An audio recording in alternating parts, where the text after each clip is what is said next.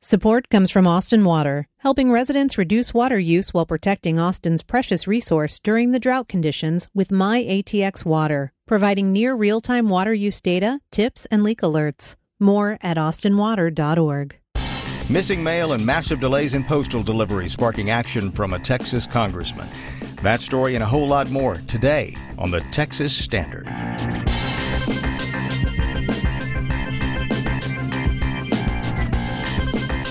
Texas Standard is a production of KUT Austin, KERA North Texas, Houston Public Media, and Texas Public Radio in San Antonio. I'm David Brown, Congressman Al Green of the Houston area on frustrations reaching a boiling point with the Postal Service. We'll hear what he plans to do about it. Also, a controversial law to allow Texas law enforcement to make arrests of people suspected of crossing the border illegally. Not all police departments eager to enforce the new law.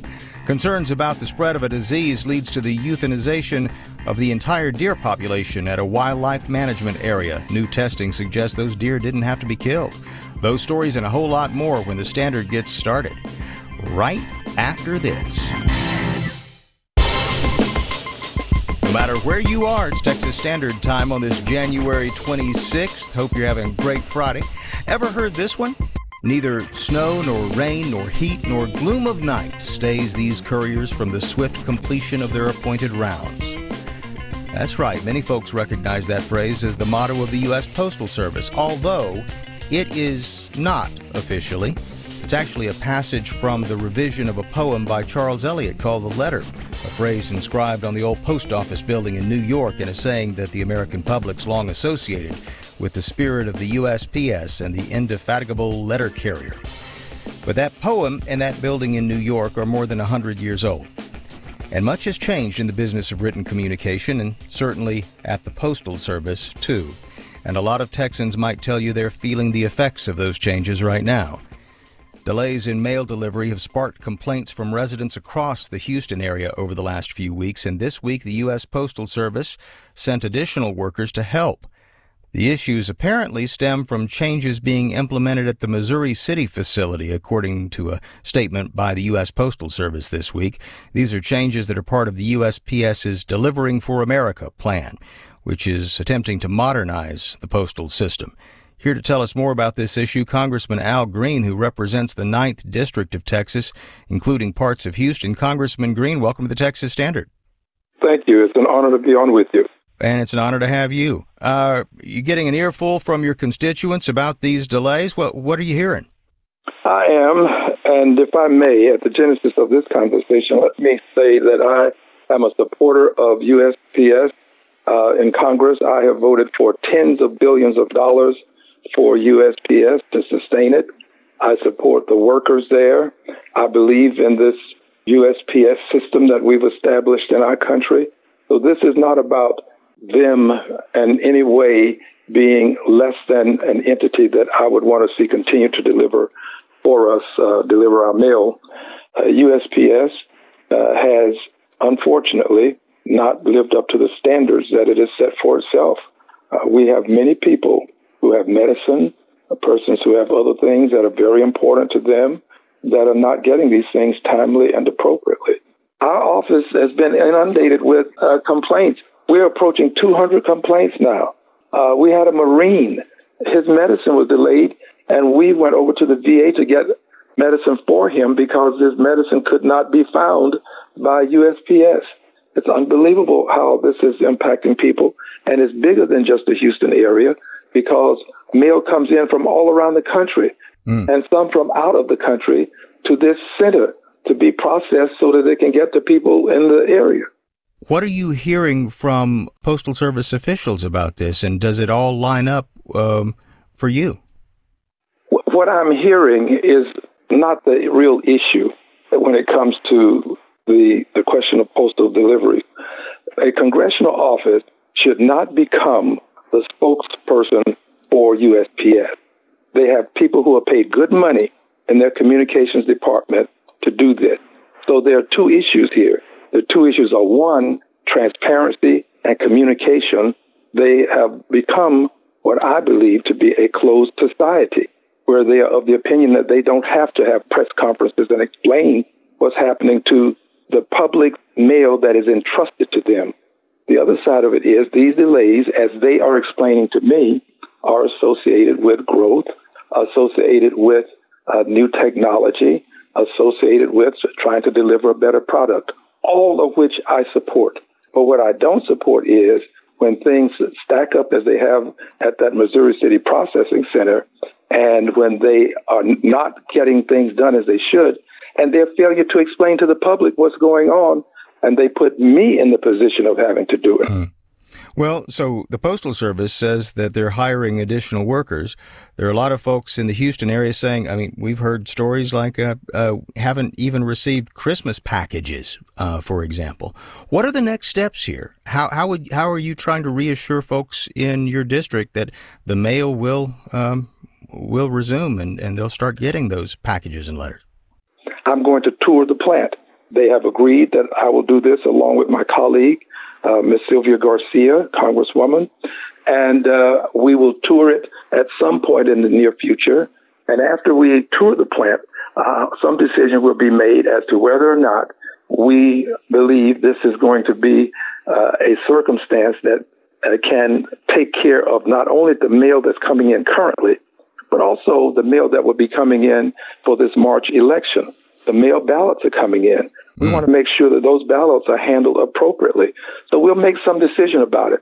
If we conclude, or I conclude, if that they are move move forward satisfactorily, then I suppose uh, we will give them the opportunity to do so. But if not, then we may ask for a congressional hearing. I can't guarantee a hearing. I can guarantee that I can ask for it and that we'll give those who are the chairs the appropriate opportunity to respond to the request. So these are a couple of things that we have uh, in store, possibly. And I say possibly because the field hearing is not something that I've decided to do. But I have concluded that a tour of the plants is uh, something that's necessary. That is a south plant in Missouri City, and then there's a north side plant as well. Congressman Al Green represents the 9th District of Texas, including parts of Houston. Congressman, thanks so much for joining us on the Texas Standard. Thank you.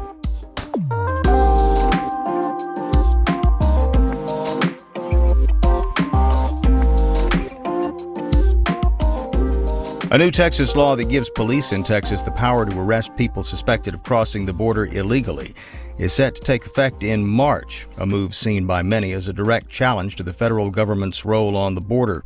Lawsuits have been filed to prevent the law from taking effect. But as legal fights over that play out, local police departments are thinking about how they would handle this new power. And as Marfa Public Radio's Travis Bubenik tells us, some in the state's Big Bend region say they're not eager to enforce the new law.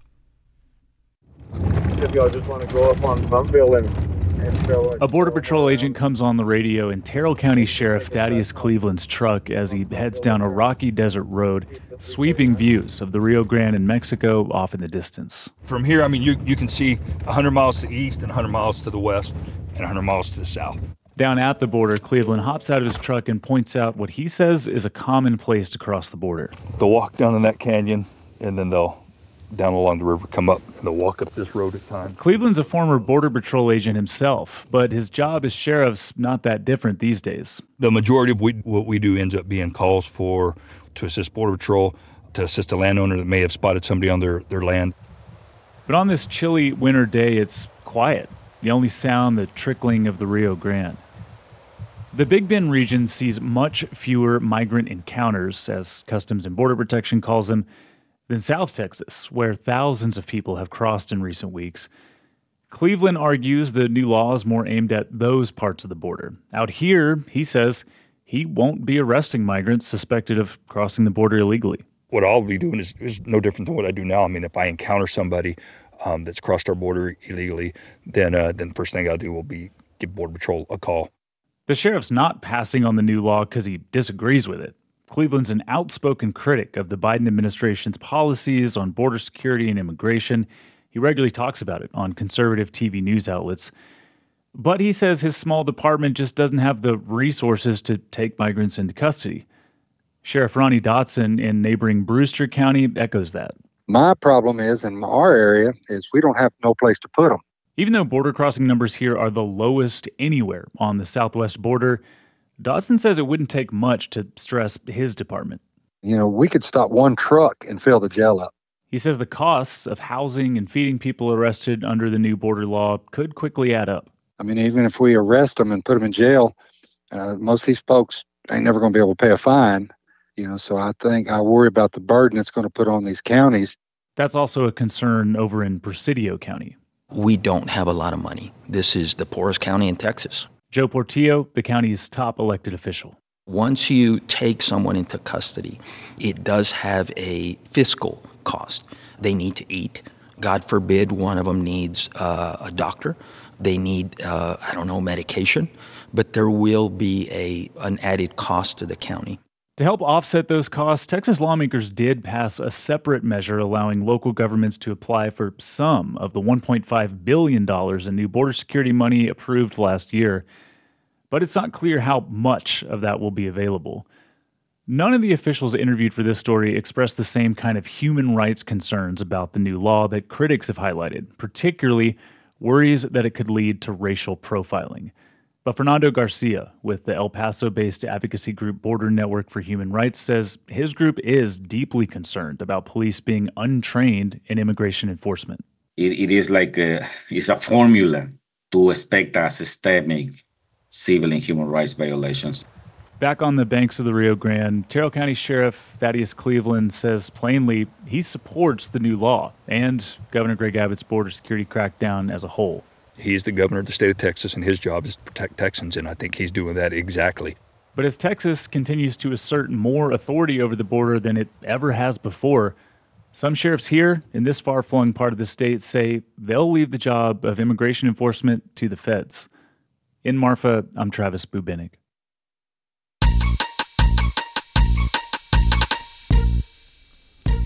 And Wells Dunbar is monitoring the talk of Texas online. He's our social media editor. Welcome back, Wells. Hi, David. Good to be back. Well, that showdown on several fronts between the federal and state government over immigration policy uh, continuing to generate conversation online with Governor Greg Abbott asserting Texas' rights to militarize the border and curb illegal immigration. As we've also noted this week, the governor said Texas troops would continue to string barbed wire along the border, despite the Supreme Court saying Federal immigration officials have the right to remove that wire. Other Republican governors are getting behind Abbott, further inflaming what some see as a potential constitutional crisis here.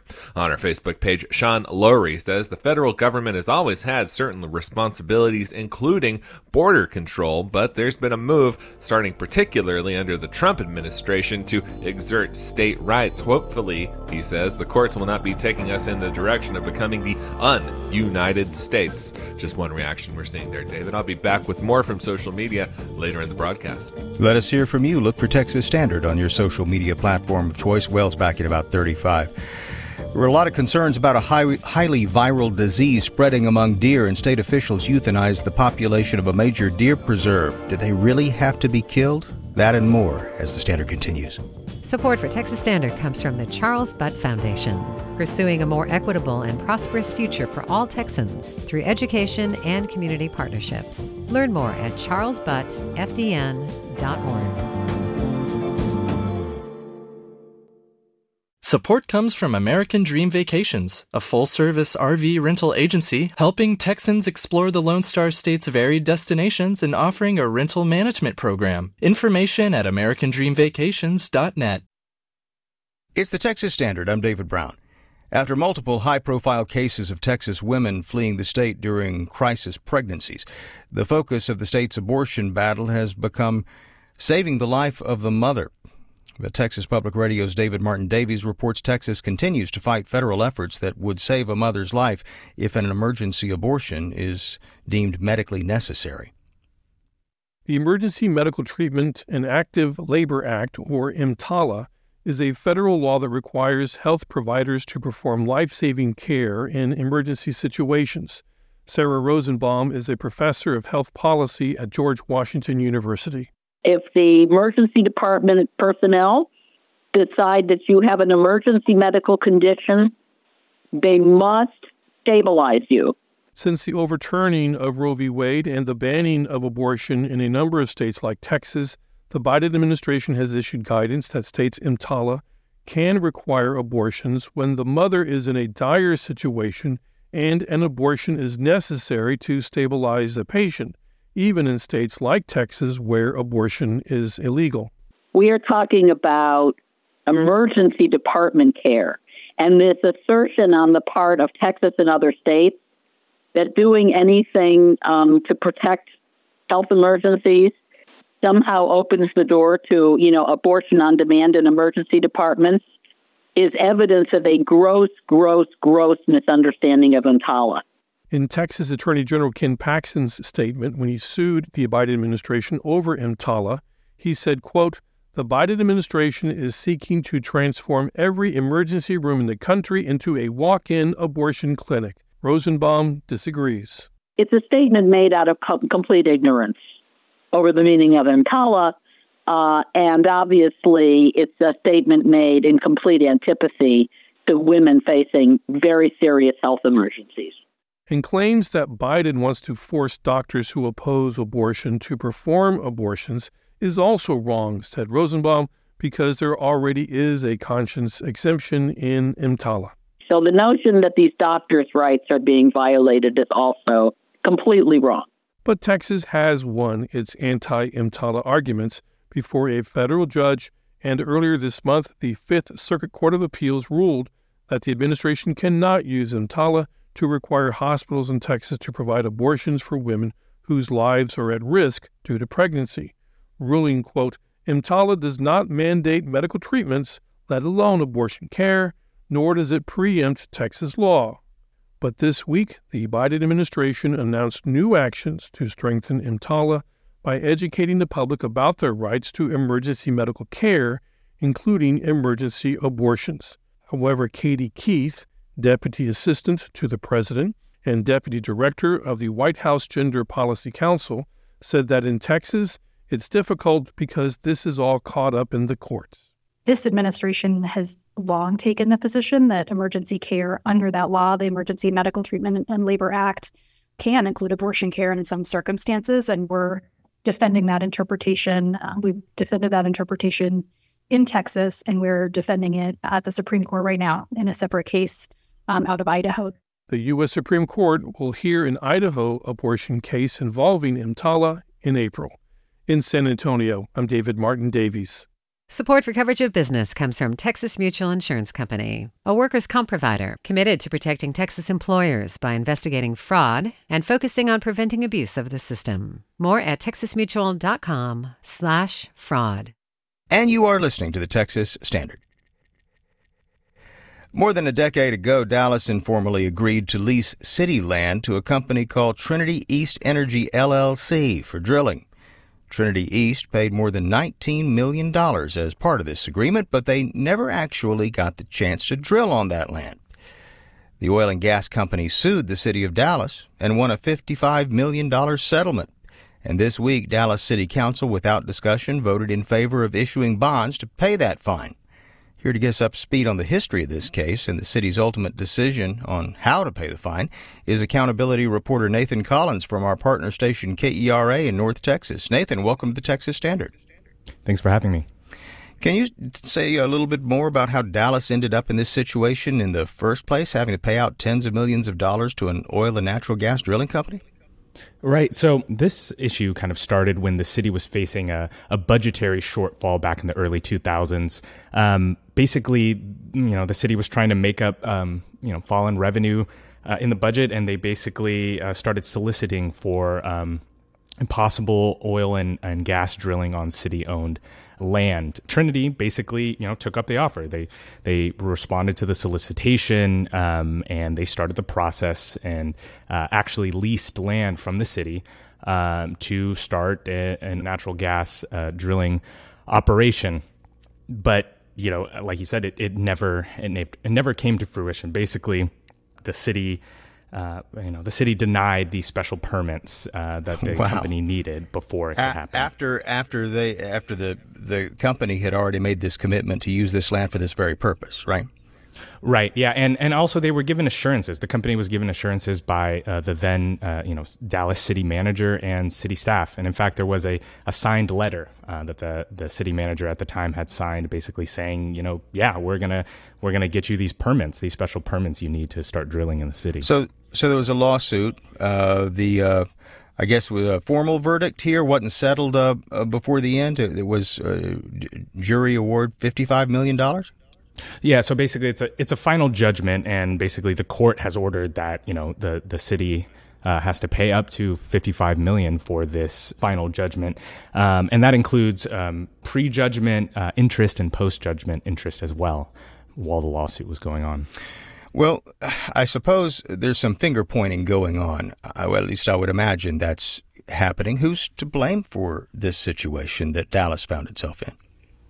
I'm not sure if there's one solitary person that's to blame, but I think that if you kind of look back at the situation, the the city manager at the time, um, probably the blame uh, falls on her just for making you know making this deal for whatever reason, for either to you know to fix the budget, um, you know for for any reason, but she did make this deal, uh, and it and it fell through.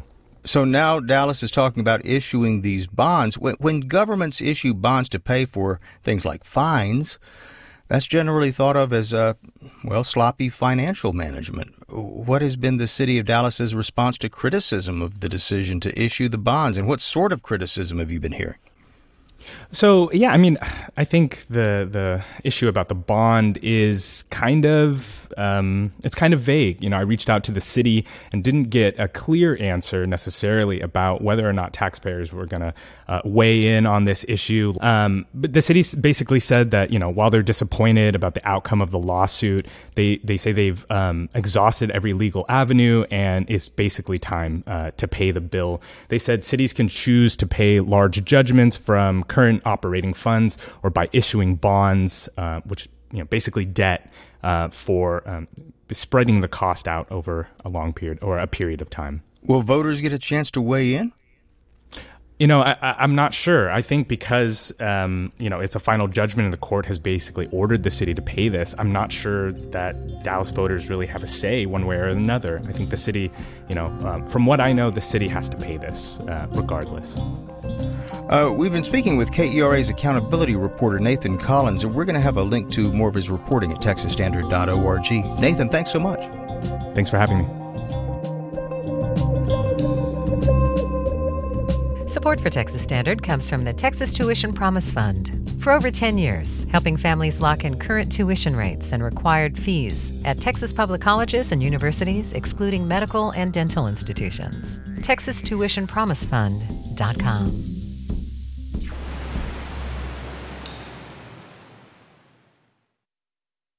From the Texas Newsroom, I'm Matt Thomas. Texas and the Biden administration are in a political standoff over whether Border Patrol agents can access an Eagle Pass park near the border that's blocked off by the state.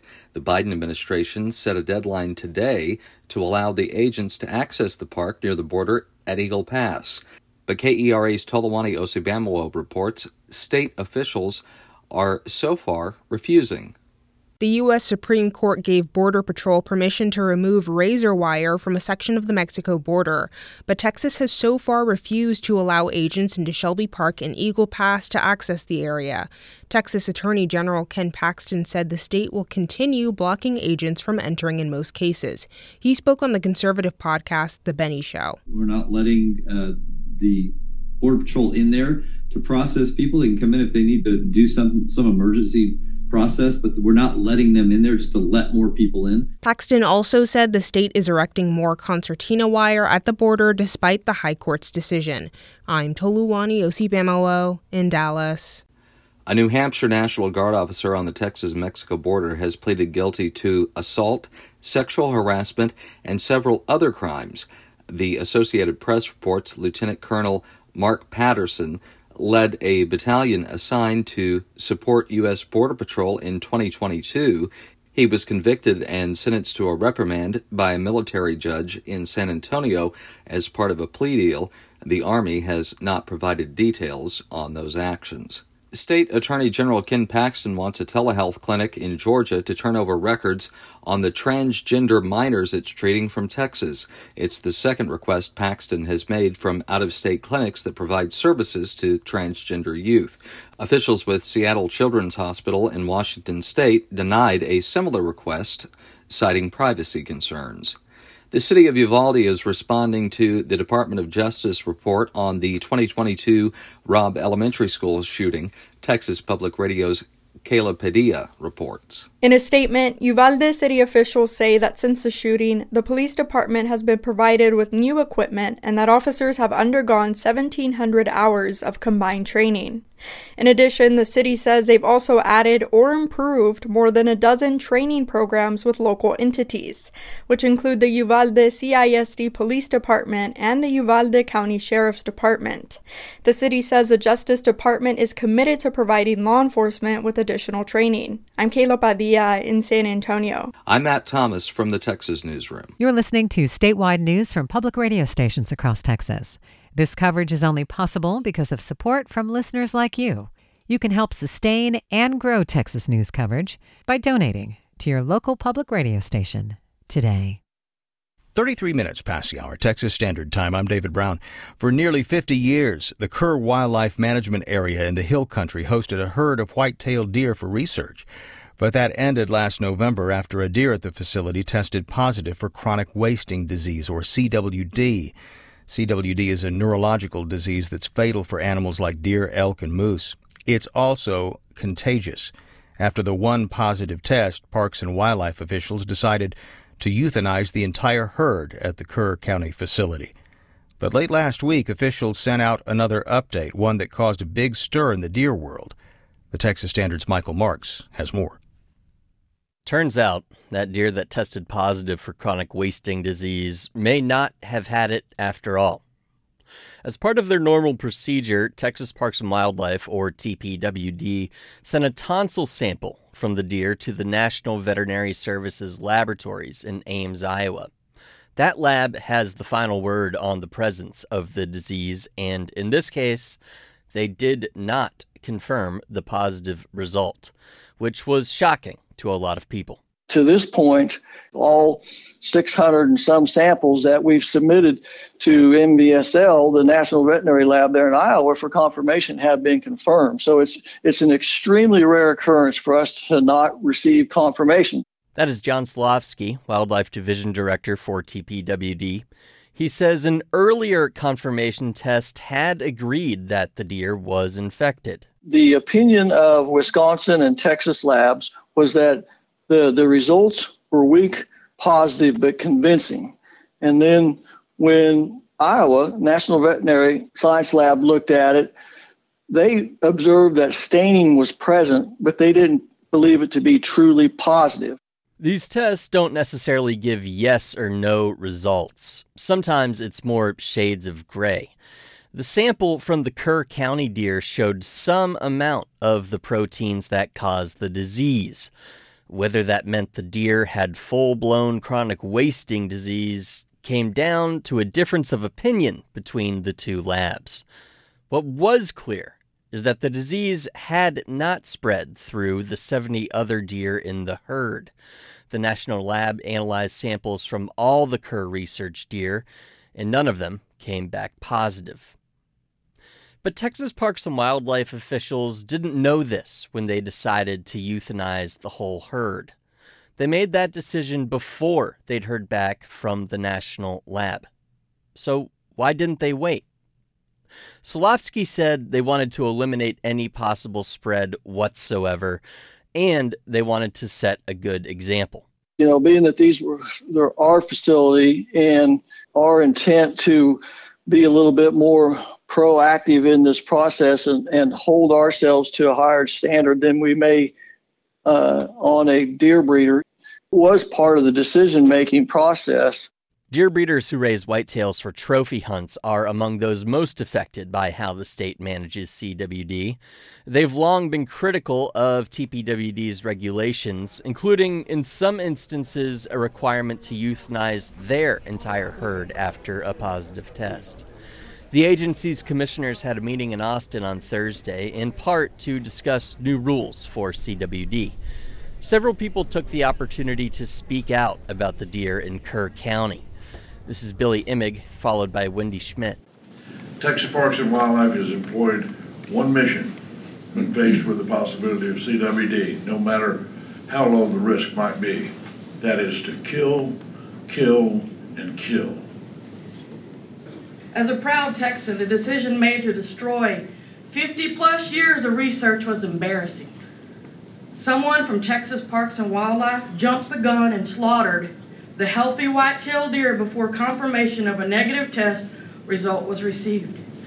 We Texans own those deer, and our tax money provided the millions of dollars supporting that facility. Outside the hearing, Jody Phillips said she thought the commissioners were at least listening to their concerns and making headway. Phillips raises whitetails in East Texas and is president of the Texas Deer Association, which represents deer breeders. How TPWD handled the positive result at the Kerr facility gives her concerns about the state's ability to manage the disease, however.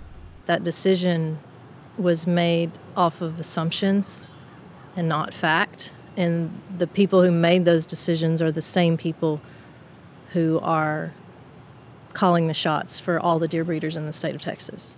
But John Silovsky, the wildlife head for TPWD, stands by the decision to euthanize the Kerr whitetails.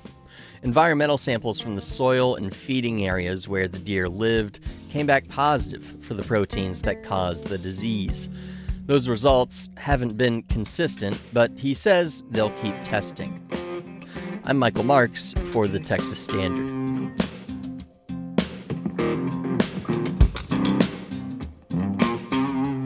Support for Texas Standard comes from the TCU Neeley School of Business, hosting the Venture 101 workshop for anyone interested in venture capital investing, February 2nd. Details at tcu.edu slash venture 101.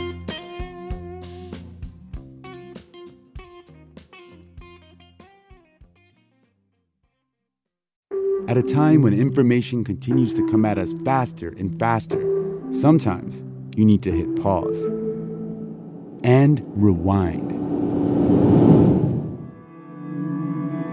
NPR's Throughline takes you back in time to the source of the news stories filling your feed. Find NPR's Throughline wherever you get your podcasts. Listening to the Texas Standard, and my name's Jason Newlander, and I'm the director of the feature film Fugitive Dreams. Fugitive Dreams is a narrative feature film that tells the story of John and Mary, who are two homeless drifters making their way through a kind of surreal dreamscape of middle America. And we watch them as they struggle to survive, but also as they learn their own capacities for grace, compassion, forgiveness, and love. When I jumped from the train, time stopped.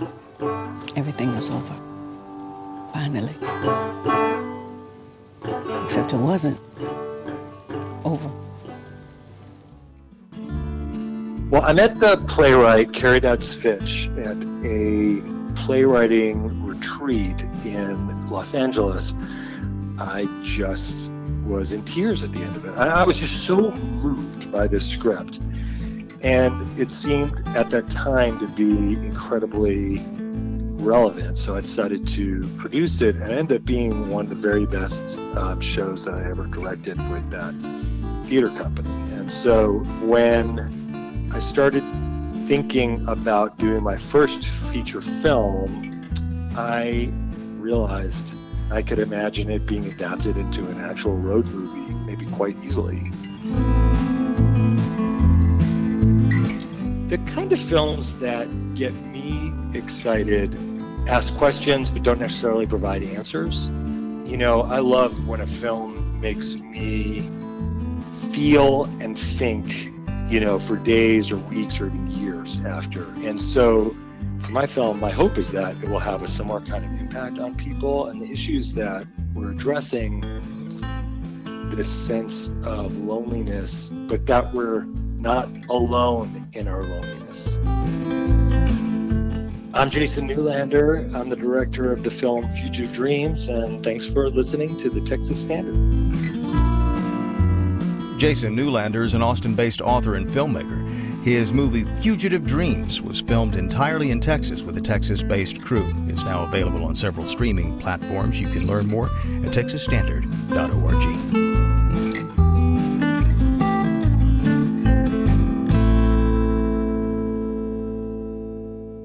If a Texas public school gets an F in the state's accountability system for several years, there can be major consequences.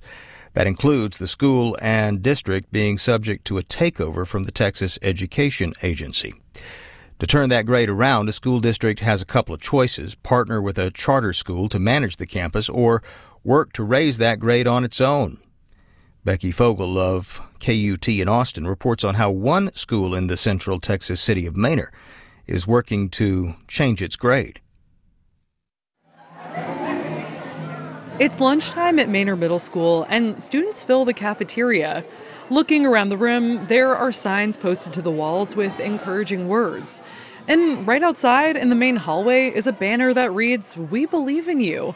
And apologies for the corny transition, but one person who definitely believes in this school is Marcus Jones. When he became the principal of Manor Middle in 2019, the campus was in a tough position.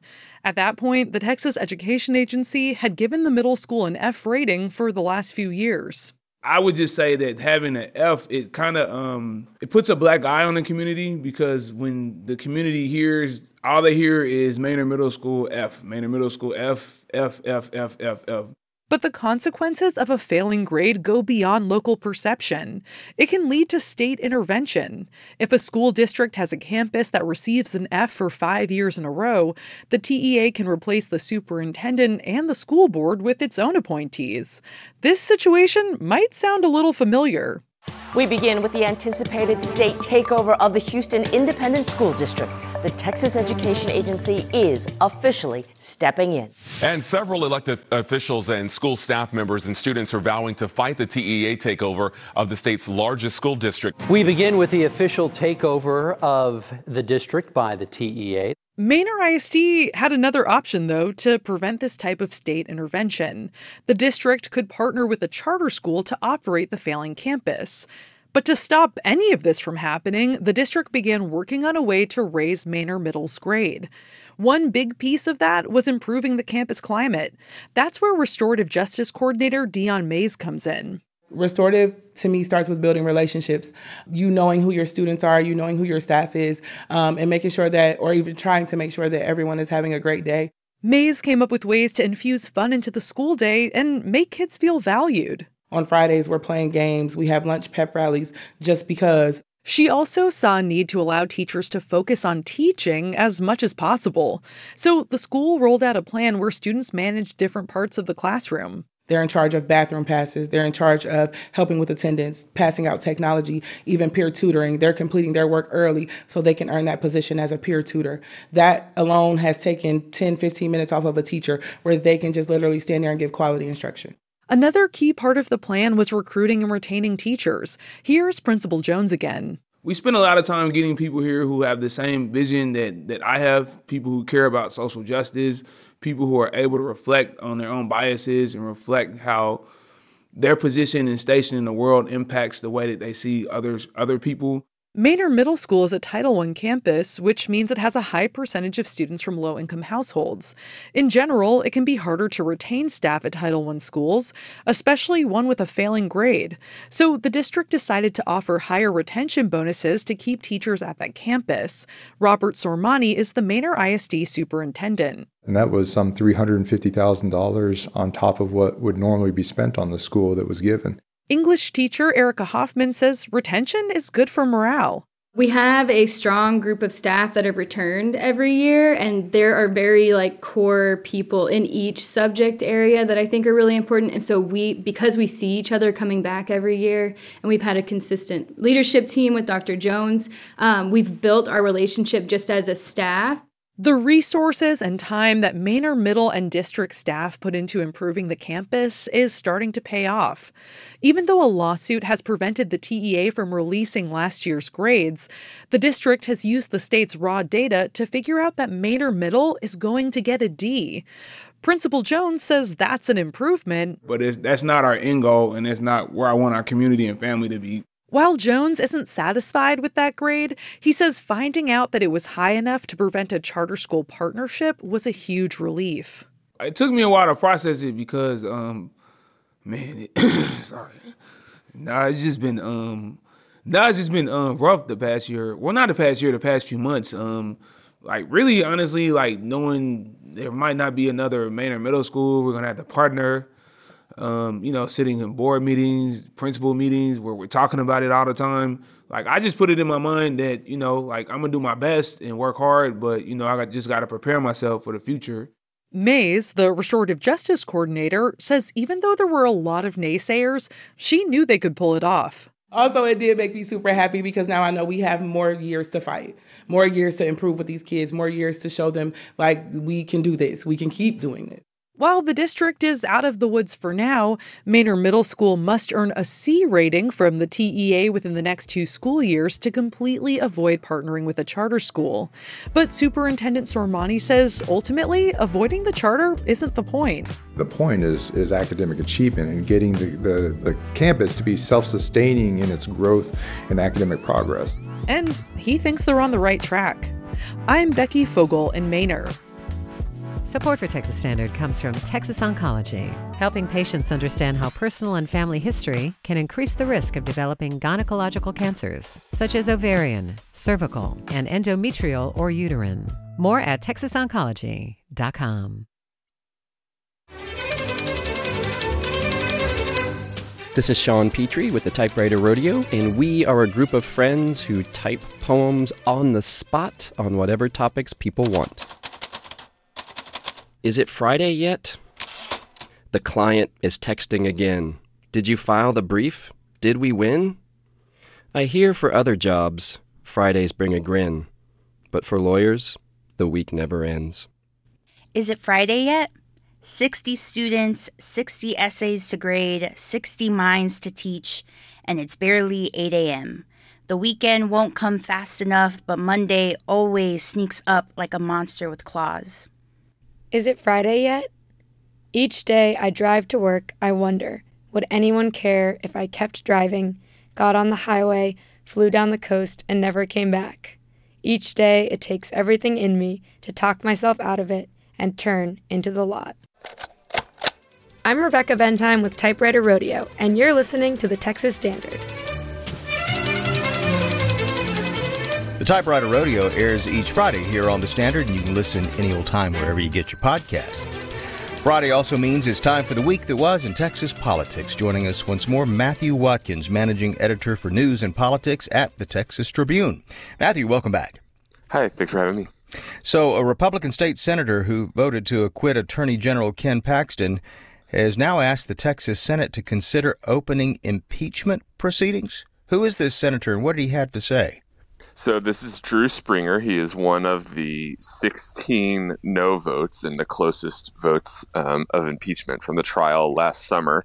And he basically said that after Ken Paxton said in court recently that he would sort of not contest the whistleblower lawsuit against him involving the allegations of corruption, that the Senate should reopen these proceedings. Basically, Paxton is saying, you know, he would accept any judgment against him uh, in this whistleblower's case. Springer is concerned about this and asked Dan Patrick, who presides over the Senate, whether there's any way to kind of re-look at the case where they voted to acquit him earlier this or last year.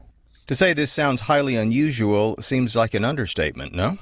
Right, exactly. Uh, we were kind of talking about is like, is this possible? And the answer was sort of, we don't think so, but there's no precedent for this, right? Um, you know, the the House could, I guess, conceivably impeach him again, but you know he has already been acquitted, and you know you'd have to kind of start this whole process all over again, which you know you, we know that Donald Trump has been impeached multiple times, but not on the same kind of you know alleged offense. So just a really highly unusual and kind of a stunning letter to see.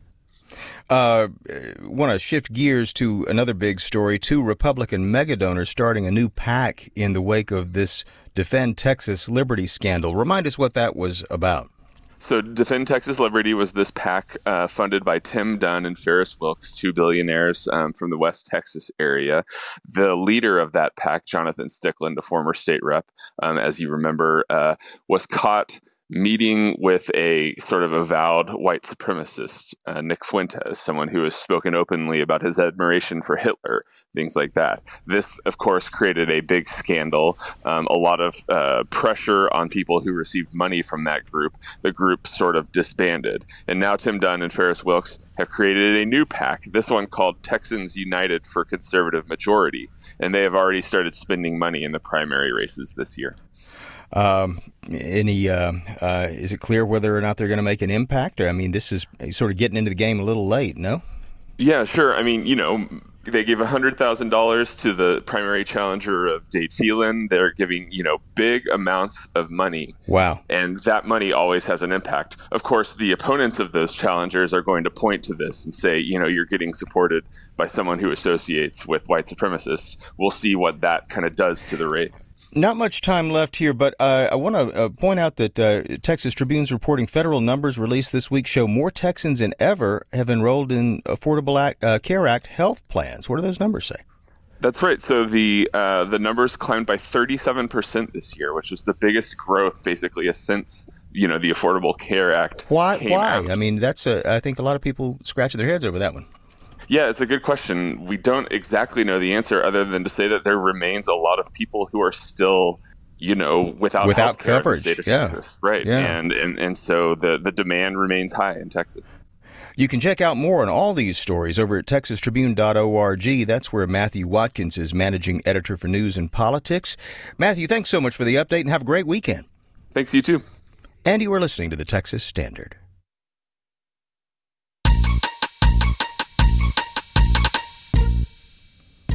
And social media editor Wells Dunbar joins us once more as we close out the week. Uh, Wells, what are you hearing from listeners online? Hey, David, good to be with you. Well, you know, I'm heading into the weekend just browsing Reddit over here, looking at uh, the uh, San Antonio subreddit. Some interesting advice here from uh, someone who uh, writes that they're moving from Florida to San Antonio in a few months. Anything I should know before I move? And man, this is quite a uh, top comment here, going through a lot of the stuff you'd expect. You know, you spell it B E X A R, but it's pronounced bear. Uh, there's no Publix. You're not going to see a Publix grocery store here anywhere, but HEB is your go to.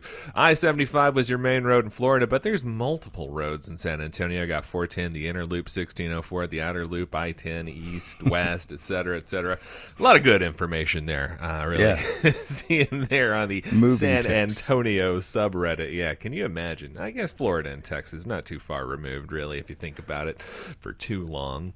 Um, but uh, just one of the stories that we're looking at today. Uh, other folks chiming in about some other things going on this weekend. I believe we talked about this one a little bit earlier, uh, not today, but yesterday, I believe. Uh, the uh, Democratic U.S. Senate debate going down Right. this weekend. Uh, Norma Ariata says that she is excited for that debate hosted by the Texas AFL CIO this Sunday. And so that should be an interesting one. Of course, these the uh, Democratic candidates seeking to uh, challenge Ted Cruz in the general election there. Yeah, it's a, you know, this is. Uh, I think a lot of people may not realize, and I've said it a couple of times this week. We're we're closing in on primary day here in Texas. We're now less than forty days away, and um, uh, as we reported yesterday, uh, the lack of debates leaving a lot of folks looking for well uh, ways to make choices and decisions, uh, sort of in. In uh, in limbo, uh, not knowing exactly what differentiates some of these candidates. We've really seen a decline in, in um, political debates. I thought that uh, the uh, conversation yesterday that we had on that was really fascinating, and it's uh, worth a check out over at texasstandard.org. Sure is, yeah. So again, yeah, this is a little bit of an uh, the exception to the rule here. Uh, this uh, uh, uh, candidate debate on the Democratic side coming up on Sunday with uh, uh, who who do we have here? Congressman Colin Allred, uh, Senator Roland Gutierrez, and Representative Representative Carl Sherman. So those three folks uh, set to square off. Yeah, the challenger hoping to take on Ted Cruz in the fall. Yeah, it's 2024, man. An election year already, and yeah, we're going to be in the thick of it before we know it, David. Wells Dunbar monitoring the talk of Texas. We're out of time for today's program. You can keep up with the news 24 7. I mentioned that address earlier, texasstandard.org. Leah Scarpelli is our director. Casey Cheeks, our technical director. Managing editor of The Standard is Gabriel Munoz. Managing producers Laura Rice. Our executive producers Rhonda Fanning. I'm David Brown. Have a wonderful weekend. Philanthropic support for Texas Standard comes from Casey and Scott O'Hare, the Winkler Family Foundation, Lynn Dobson and Greg Wooldridge, Adrian Killam, and the George Huntington family. Would your company or organization like to be a sponsor as well? Contact your local station for opportunities within your community. For statewide sponsorships, visit texaspublicmedianetwork.com.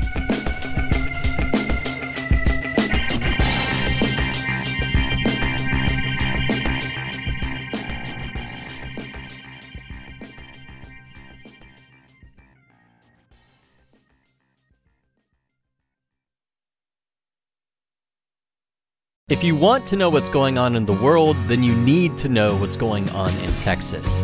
Every weekday on the Texas Standard, we bring you stories from across the state that affect what's going on elsewhere.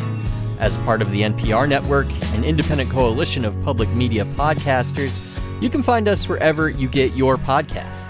I'm Michael Marks. Talk to you tomorrow. Did brain games really make me smarter? What is all this screen time doing to my brain? How do I protect my brain as I age? Find the answers to life's most and least pressing questions about your mind with the Two Guys on Your Head podcast. Check it out wherever you get your podcasts.